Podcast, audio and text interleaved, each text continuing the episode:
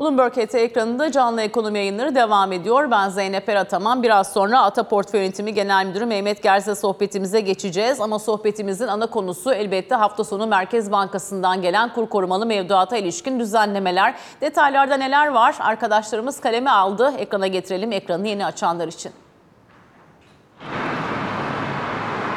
Merkez Bankası Türk lirası mevduatları artıracak, kur korumalı mevduatı azaltacak düzenlemeye gitti.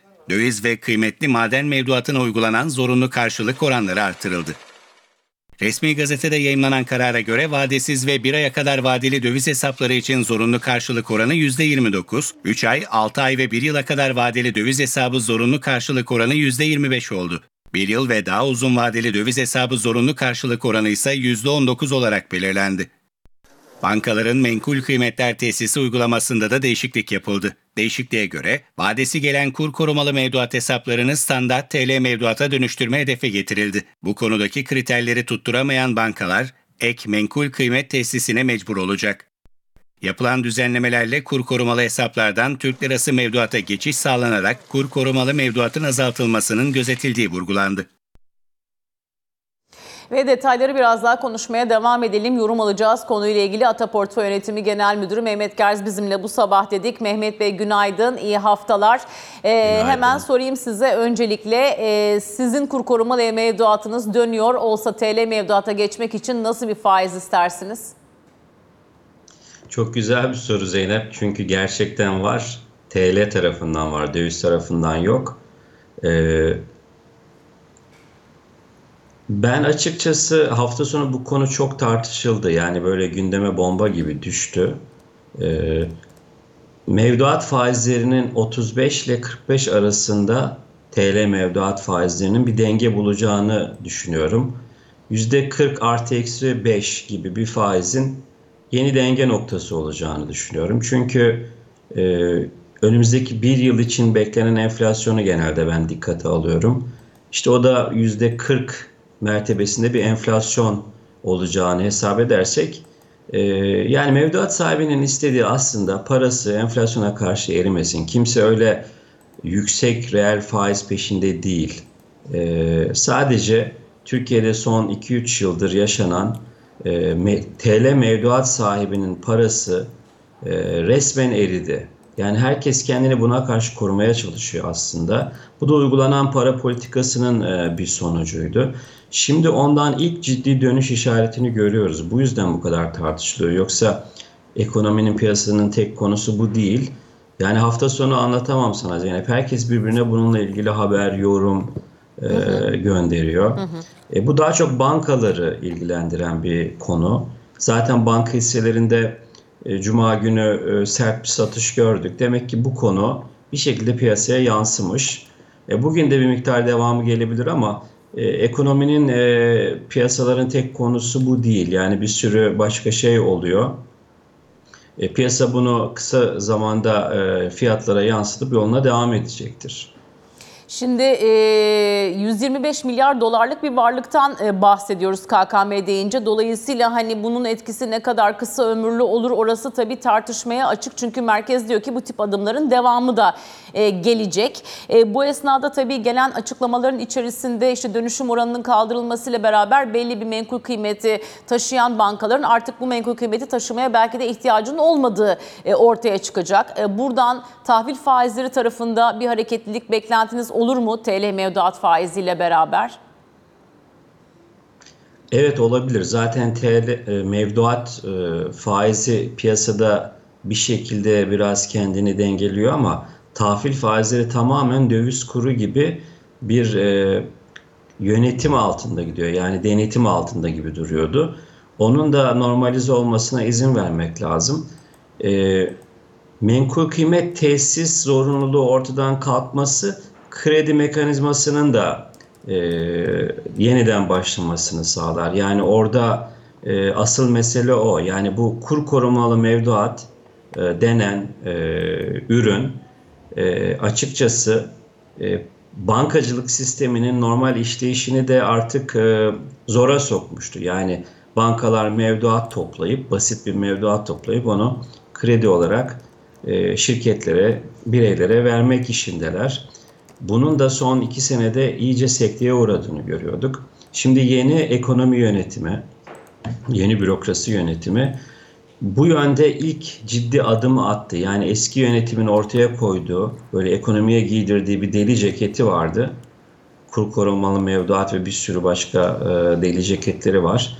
Bunlardan bu ceketlerden çıkartılması en zor olan kur korumalı mevduat. O yüzden dikkatli adımlar atılıyor. Bakın siz de biraz önce yayında söylüyordunuz. İlk önce TL kısmından başlandı. Çünkü az olan kısım o. İşte 25-30 milyar dolar dediniz. Toplamın 1 bölü 6'sı. Yani vadesi dönen TL KKM'den vadesi dönen e, dövize gitmesin. TL mevduata geçsin. E, ilk adım burada atıldı. Döviz tarafında ki asıl büyüklük orada sadece %5 hedef kondu. Yani o da bir başlangıç, bir yön gösterme şeklinde. Yani bu adımlar devam edecek diye anlıyoruz. Yani KKM'nin e, kademeli bir şekilde gündemden kalkması bence yıllar alacak. Yani bu daha ilk adım. Ben e, birkaç sene alacağını düşünüyorum bunun. E, bunu kademeli bir şekilde piyasaları ve ekonomiyi alt üst etmeden yapmak da bayağı zor bir zanaat. Yani e, Sayın Mehmet Şimşek ve ekibini zor bir iş bekliyor. Ben açıkçası hepsine e, başarılar diliyorum. Çünkü büyük enkaz devraldılar. Yani öyle böyle değil. Bunu ekonomiyi ve piyasaları yakın takip edenler daha iyi biliyor. Ee, inşallah bu gemiyi fazla sarsmadan e, tekrar normal bir ekonomi e, modeline doğru Türkiye'yi götürmeyi başarırlar.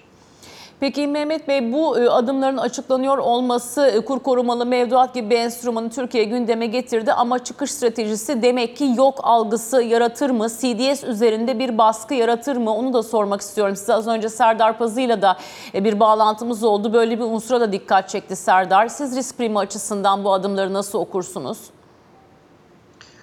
Yani bu yönde ilk adım atılmış olması dahi bence bir olumlu işaret veriyor. Buna tabii rating, e, de, kredi derecelendirme kuruluşlarının e, vereceği e, yorumlar olacaktır. Onların ben olumlu olmasını bekliyorum. Dolayısıyla e, CDS'in üzerinde negatif bir etki beklemiyorum açıkçası. E, tabii kurun ne etki vereceği bence önemli. Şimdi sabah baktığımda kur hafif yukarıdaydı. 27 Ee, yani 18 fa- 84'ten geçiyor şu anda. Kaçtan? Dolar dolar TL 27 18 84 gösteriyor ekranımızın altında. Ufak da olsa yukarı gitmiş. Yani faiz ve dövizin yeni bir denge e, bulması gerekiyor. Bu böyle kademeli kademeli e, faiz daha fazla yukarı gidecek. Döviz de onunla birlikte biraz yukarı gidecek. E, şimdi döviz kuru, dolar kuru yıl sonu tahminine baktım TCMB anketi. Biraz önce sizin ek- ekranda gözüküyordu. E, 30'a çekilmiş. E, ondan sonra enflasyon tahminleri 48'den 60'a çekilmiş. Ee, TCMB faiz beklentisine bakmadım ama e, en azından bu perşembe günü e, işte 2-2,5 puan daha arttırılması bekleniyor. E, Merkez Bankası'nın açıkladığı enflasyon tahminleri vardı. E, bu sene sonu için 58, önümüzdeki yıl, için 33, 2025 için e, 15'ti zannediyorum. Bunlar gerçekçi rakamlar. Yani e, piyasayı doğru yönlendirmeye başladı ekonomi yönetimi. E, ben bu açıdan gidişatın olumlu olduğunu düşünüyorum. Yani olumsuz şimdi piyasada borsada bir kar satışı oldu, bir dalgalanma oldu diye insanlar panik olacaktır ki oldular. Çünkü çok fazla da yeni yatırımcı geldi Zeynep. Yani halka arzlarla her halka arza 1 milyon, 2 milyon e, yatırımcı katılıyor. Bunların pek çoğu piyasaya yabancı yeni yatırımcılar. E, borsa dalgalı bir yerdir. Yani öyle düz çizgi şeklinde yukarı gitmesini kimse beklemesin.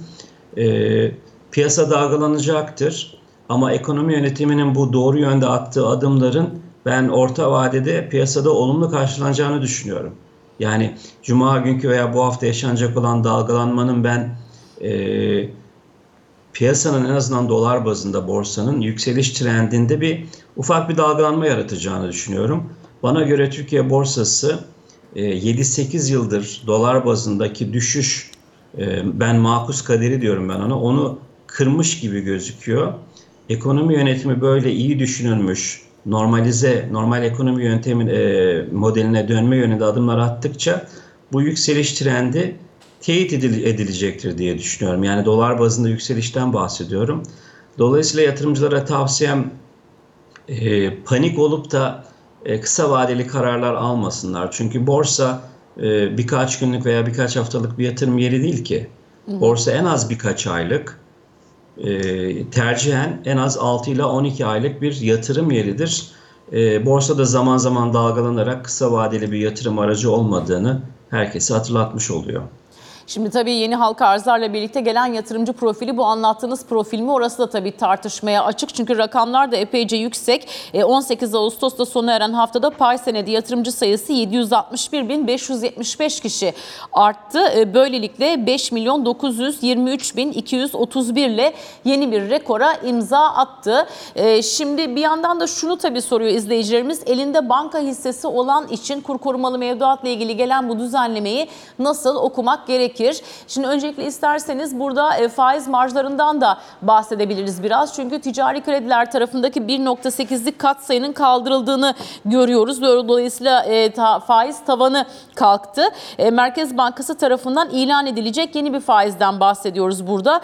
Tavanın aşılması durumunda uygulanacak menkul kıymet tesis oranı yine %150 ama o tavan neresi net değil. Mevduat tarafında eğer bir TL cinsi tarafta yarışa girilecekse ticari kredi faizlerinin de herhalde artması beklenir ama nereye kadar artabileceği net değil. O açıdan elinde banka hissesi olan ne yapacak? Zeynep açık söylemek gerekirse bu mevzuatla ilgili okuduğun detaylar ben anlamakta zorlanıyorum. Normal seyircinin, yatırımcının bu detayları anlaması e, çok zor. Hatta imkansız. Hatta bilmesine gerek var mı ben e, ondan bile emin değilim. Yani e, eski yönetim mev- o kadar mevzuat değişikliği yaptı ki yani her Allah'ın günü yeni bir mevzuatla kalkıyorduk. Şimdi onların bazılarının terse dönmesi de benzer bir etki yapıyor. Acaba ne olmuş da şimdi ne yapılıyor gibi. Ee, ya özetle ben şey diyeceğim. Bankaların normal fonksiyonuna dönmesi yönünde atılan adımlar bunlar. Ee, bu tabii tahvil faizlerini etkileyecek, e, kredi mekanizmasını etkileyecek, e, ekonominin de bir yandan çarklarının dönmesi gerekiyor.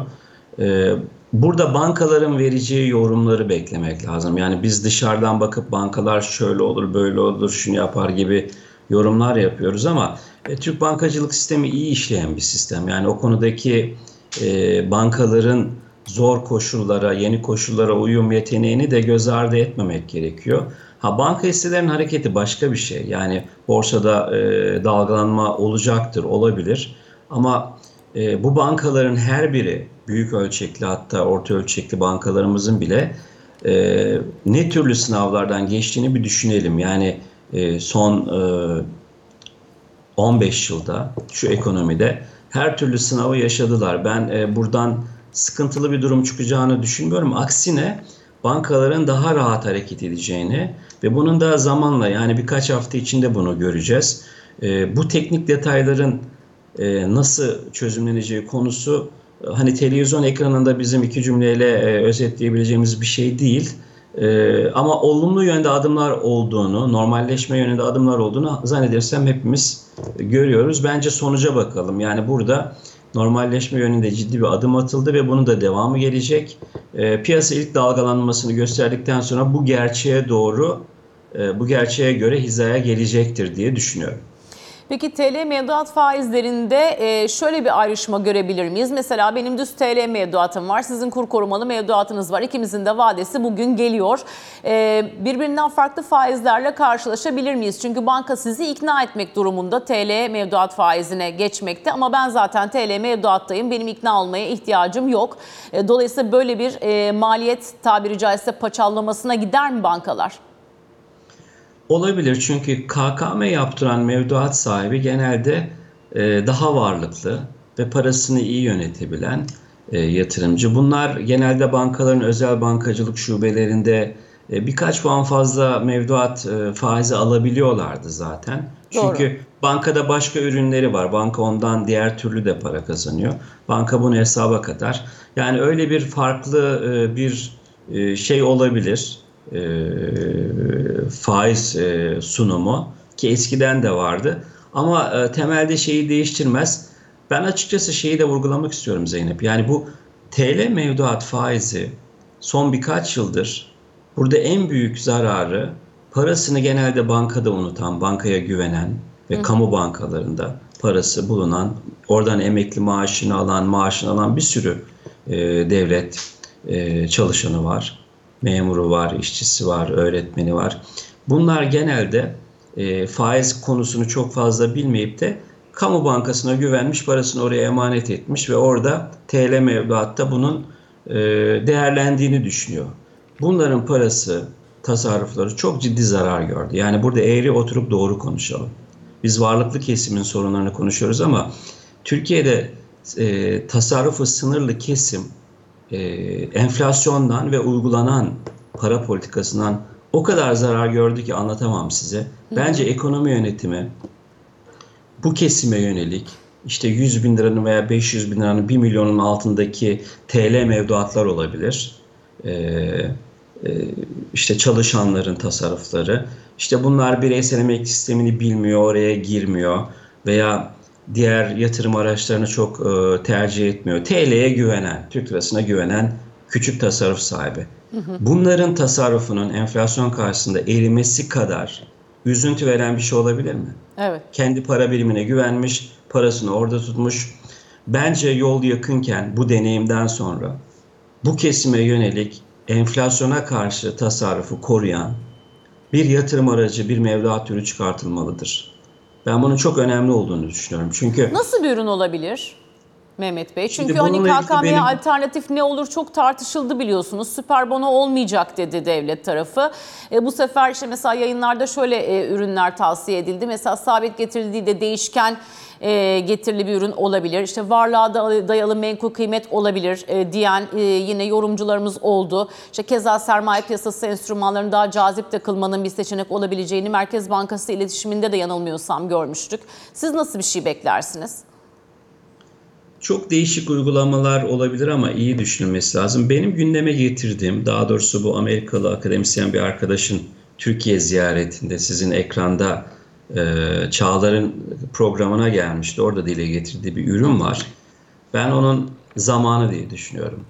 E, emeklilik tahvili. Yani süper bono çok kısa vadeli, çok yüksek faizli bir tahvil. Bono.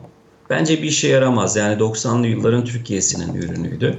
Şimdi o süper kısa vadeliydi. Şimdi ise süper uzun vadeli böyle kişilerin emekliliğine yönelik. Örneğin diyelim ki Zeynep sen 20 yıl sonra emekli olmayı düşünüyorsun veya planlıyorsun. E, 20 yıllık bir tahvil alıyorsun. O 20 yıl sonra sana e, her ay reel bir faiz, reel bir maaş ödüyor. Yani böyle e, emekli olduktan sonra 20 yıl boyunca sana nakit akışı sağlıyor ve enflasyona endeksli. Veya çocuğunun üniversite masrafı geliyor biliyorsun 15 yıl sonra. 15 yıl sonra vadesi dolup da sana 4 veya 5 yıl boyunca reel bir kupon ödeyecek bir tahvil alıyorsun. Yani emeklilik tahvili, üniversite tahvili veya ev alma tahvili diyelim ki. Bunlar çok uzun vadeli planlanıp bunları hazine piyasaya sürebilir. İhtiyacı olan kişiler de alıp biriktirir bankada. Zamanı geldiğinde o ihtiyacını görecek kadar nakit akışı sağlamış olur. Ha, kamu niye böyle bir yükün altına girsin? Çünkü enflasyona endeksli bir yükün altına girmek e, hoş bir şey değil. Tüfeğe endeksli kağıtlardan gördük. Kamu da şu yüzden girebilir. Bir, bu tahviller günün sonunda sosyal bir ihtiyaca cevap verecek. O açıdan güzel bir uygulama.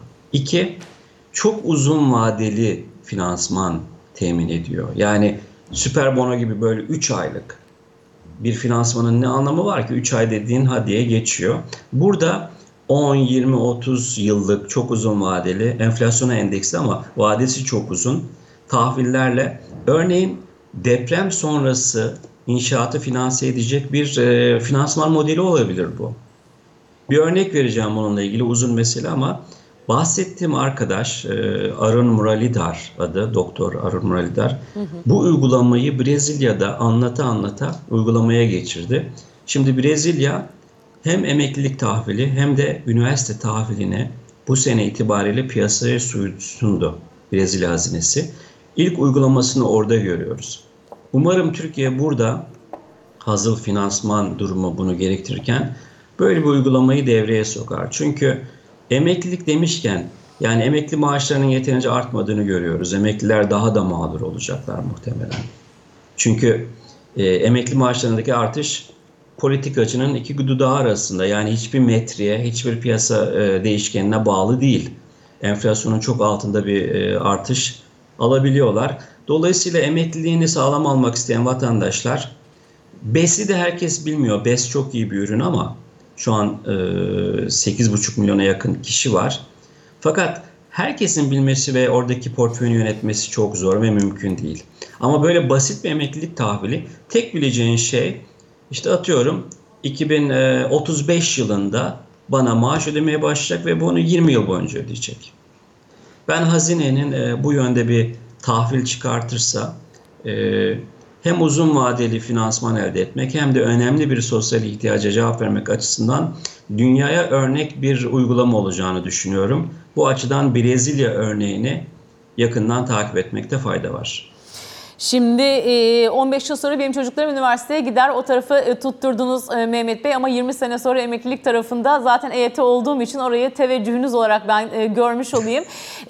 Fakat benim hayat tecrübem şunu söylüyor kısaca. Risk profili çok değişebiliyor insanlar arasında ama TL mevduat tarafındaki yatırımcı genelde çok fazla risk almak istemeyen yatırımcıdır. Hani borsaya rakip bir faiz sunmadığı sürece zaten borsacı bu tarafa çok gelmez. Burada işte annem babam kılıklı diyelim yatırımcı daha çok olur. E, o yüzden onu sormak istiyorum size. Şimdi diyelim ki KKM'si var bu tip bir yatırımcının. E, döndü geldi bankasına bankacısının önerdiği faizi beğenmedi. O zaman ne olacak? Tekrar e, tamam evladım ne yapayım? İşte ben o zaman bu faizi alacaksam zaten düz TL mevduat yapardım. E, KKM yapmamın bir sebebi vardı. O zaman ben tekrar işte dolarıma, euroma, sterlinime neyse veya altınıma e, geri döneyim der mi? E, bu anlamda bir e, likidite e, açısından nasıl bir görünüm e, önümüzdeki süreçte bizi bekler? Talep açısından yine bu FX enstrümanlar açısından nasıl bir e, süreç bizi bekler sizce? Ya ben TL'den dönen KKM'nin e, %40 faizi gördüğü zaman önemli bir kısmının TL mevduatı tercih edeceğini düşünüyorum. Hı hı. E, 2 bölü 3 diyelim. Ama bunun 1 bölü 3'ü, e, bunlar benim subjektif tahminlerim, e, döviz almayı tercih edebilir. Çünkü döviz de sonuçta yönetiliyor. Bunu piyasa görüyor. Yani bu tekrar yükselebilir. Çünkü burada e, kamu gücüyle tutuluyor diye yapılan gözlemle e, bir kısmı e, dövizi tekrar tercih edebilir.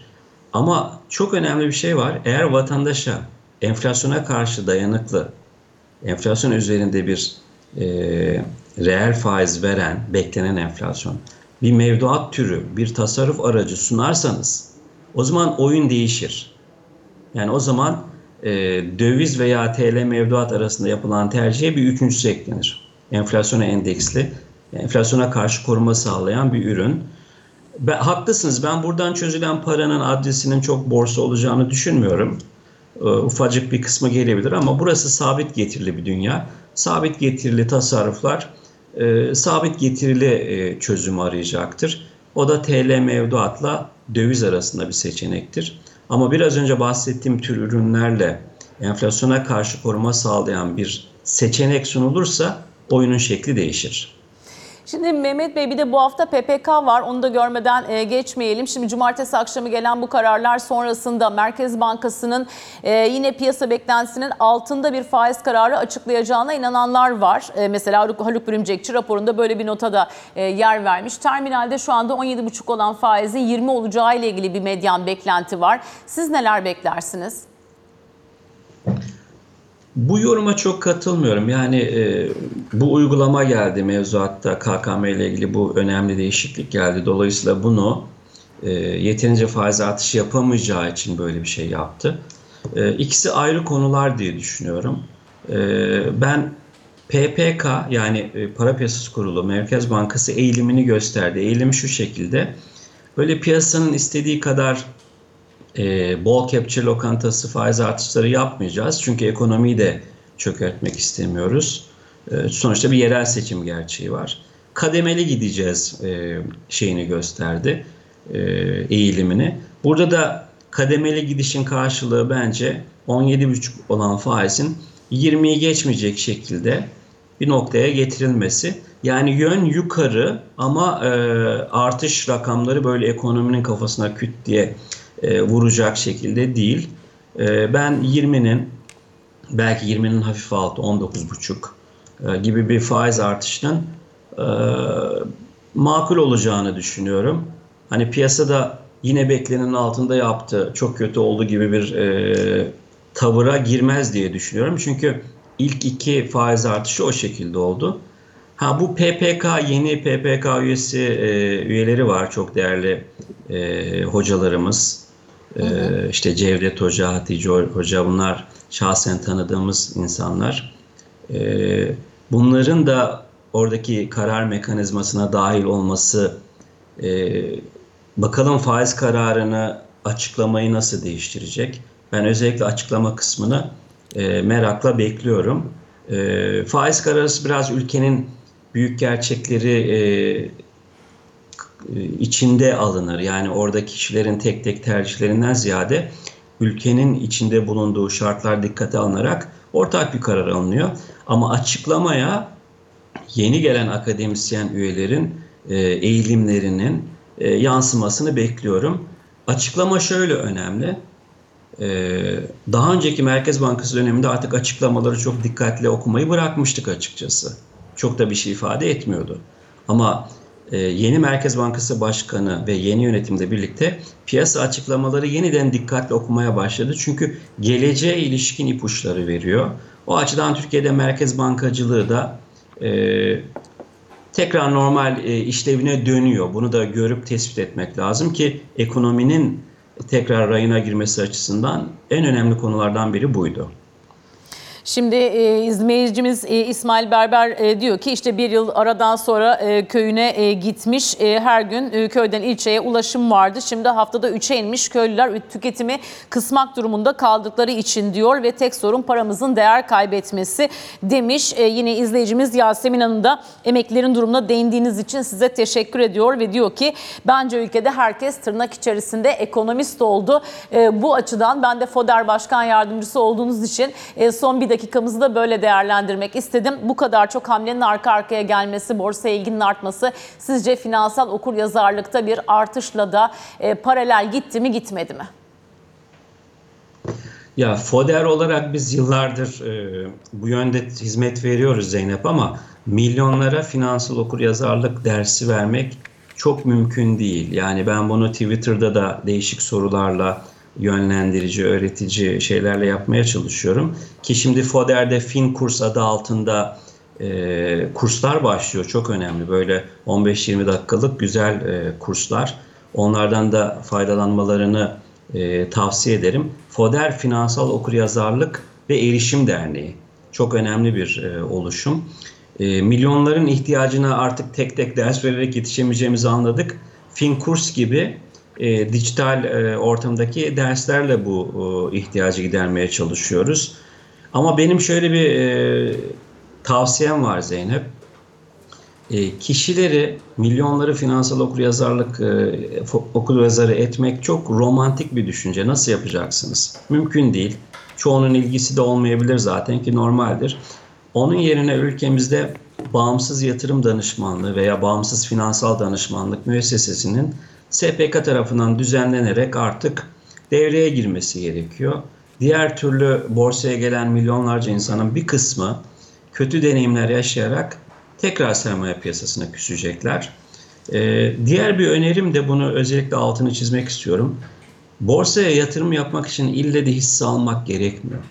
Yani yatırım fonu denen bir şey var. Evet. Gelişmiş ülkelerde borsa kültürü böyle gelişmiştir.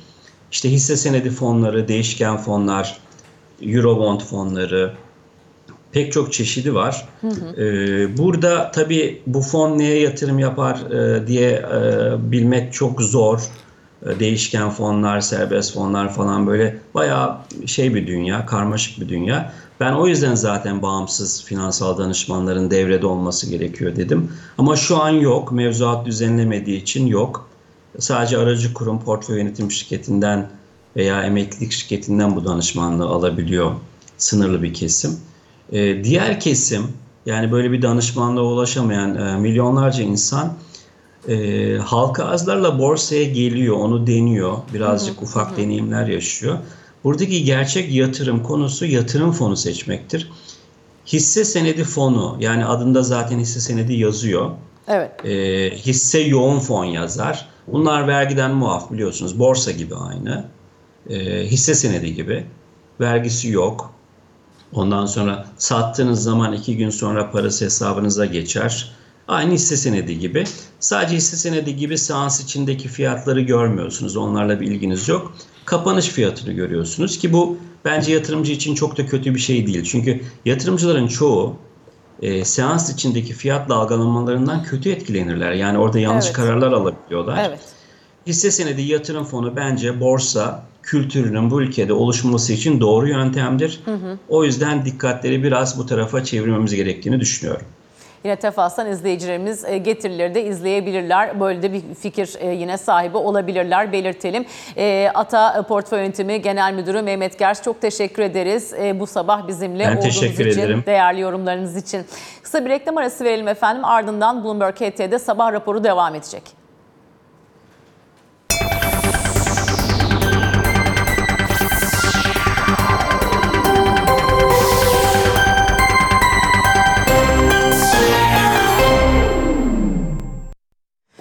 Siyasetin gündemine de e, göz atacağız. Bloomberg HT Genel Müdürü Alican Türkoğlu sabah raporunda. Alican günaydın, iyi Günaydın. haftalar.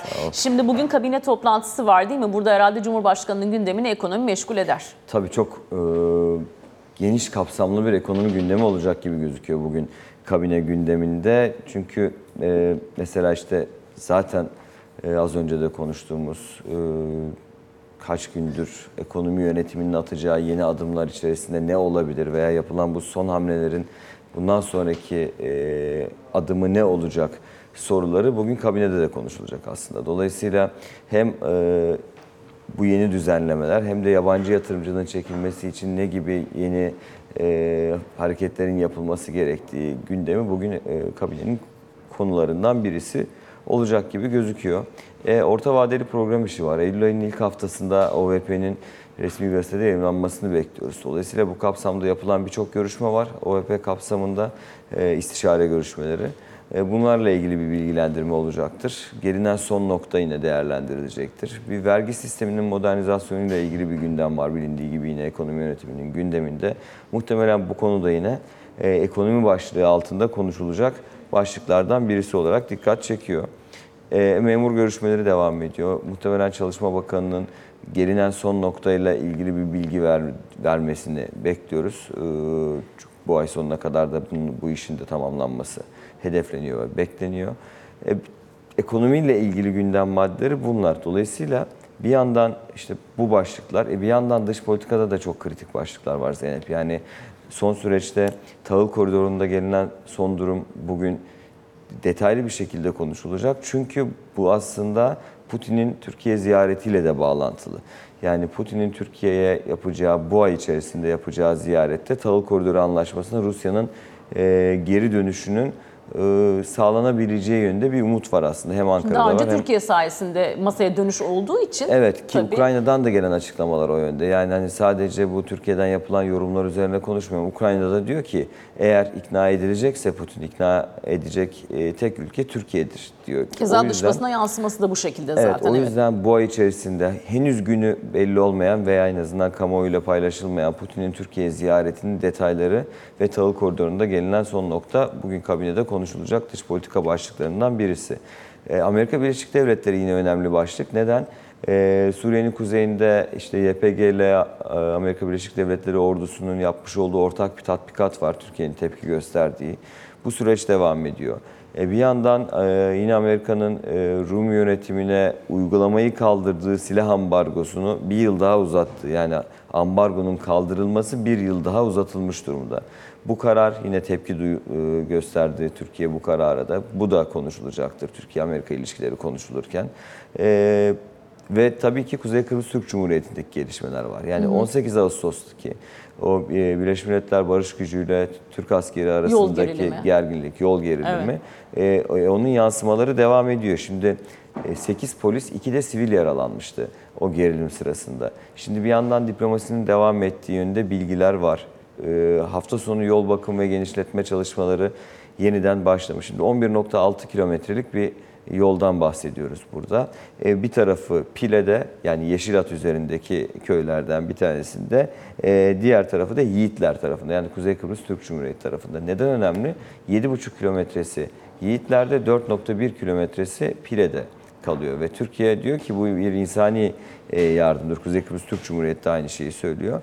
E, Neden? Türk tarafına geçişlerde Pile'deki köylülerin daha kısa mesafe kullanması, aynı zamanda İngiliz üslerinin içinden geçmemesinin sağlandığı bir durum. Ancak burada özellikle Yunanistan tarafının ve Rum tarafının e, bunun askeri amaçlarla kullanılacak yönündeki çıkışları e, sürüyor gördüğüm kadarıyla da. Ama bir yandan da çalışma yeniden başladı. Türk tarafındaki çalışma yeniden başladı. Diplomasi de sürüyor. Yani bu Türk tarafındaki 7,5 kilometrelik taraf bittikten sonra e, diğer taraftaki çalışmalar sırasında nasıl bir gerginlik olup olmayacağı konusu veya gerginlik e, olmaması için neler yapılması konusu şu anda Birleşmiş Milletler'le Türkiye tarafında da konuşuluyor. E, hafta sonunda yaptığım görüşmeler neticesinde sürecinde olumlu ilerlediği yönünde bilgiler verildi. Sadece şu anda yolun insan ve mal kaçakçılığına karşı nasıl kontrol edileceğiyle ilgili bir mekanizma kurulacak mı, kurulmayacak mı bu konuşuluyormuş. Ancak e, yani işte 18 Ağustos, 21 Ağustos bu 3-4 günlük süre içerisinde e, hem Türk tarafı, Kuzey Kıbrıs Türk Cumhuriyeti'nin hem Türkiye'nin koymuş olduğu sert tepki Birleşmiş Milletler tarafında da yankı bulmuş durumda. Bunun da muhtemelen bugün yansımaları ne olduğunu göreceğiz. Şimdi e, memurlarla ilgili sürece bir kez daha dönelim istersen. Son bir dakikamız içerisinde orada ayın 14'ünde ve 17'sinde verilen teklifleri takip ettik ve genelde memur senin bu tekliflere sıcak bakmadığını biliyoruz. E, bundan sonrasına ilişkin hangi başlıkları, hangi tarihleri dikkate almalıyız? Şimdi hükümet ikinci zam teklifinde 2024'ün ilk 6 ayı için %15, ikinci 6 ay için %10 zam teklif etmişti. Bu zaten kabul edilmedi. Çünkü memur sen şunu istiyor. Bir kere 2024... Enflasyon tahmini merkezin nerede? Bu teklif nerede diyorlar Bir, değil mi iki, özetle? 2024 ay- yılı için 3 aylık periyotlarda zam verilsin istiyor zaten memur. Evet. Sen bunu da söylemişti işte bu enflasyon nedeniyle. Toplamında %70'e denk gelecek şekilde %35, %10, %15, %10 şeklinde üçer aylık kesimlerle bir e, zam oranının belirlenmesi isteniyor. Yine 2025 için de refah payı dahil %25 artı %15 istiyorlardı. Şu anda e, iki tarafın rakamları birbirinden oldukça uzak gibi gözüküyor. Ama hem memur sen tarafı hem hükümet tarafı da e, belirli bir e, orta yolun bulunabileceği konusundaki e, temennilerini koruyorlar diyelim. Şimdi ay sonuna kadar devam edecek. Eğer uzlaşı olmazsa zaten hakem heyeti devreye giriyor. Muhtemelen bu hafta içerisinde bir görüşme daha gerçekleştirilecek. Dördüncü görüşme bu hafta içerisinde gerçekleştirilecek. Biraz daha iki tarafın birbirine yakınlaşması ancak sonucun bu hafta içerisindeki toplantıda da alınmayabileceği daha çok konuşuluyor. Ankara'da Evet. izleyip göreceğiz. Geri kalanında e, yine hafta içerisinde birlikte değerlendirmeyi sürdüreceğiz diyelim. Ali Can Türkoğlu'na teşekkür edelim. Böylece sabah raporunu e, noktalıyoruz. Kısa bir reklam aramız var. Ardından yatırım bülteninde tekrar birlikteyiz.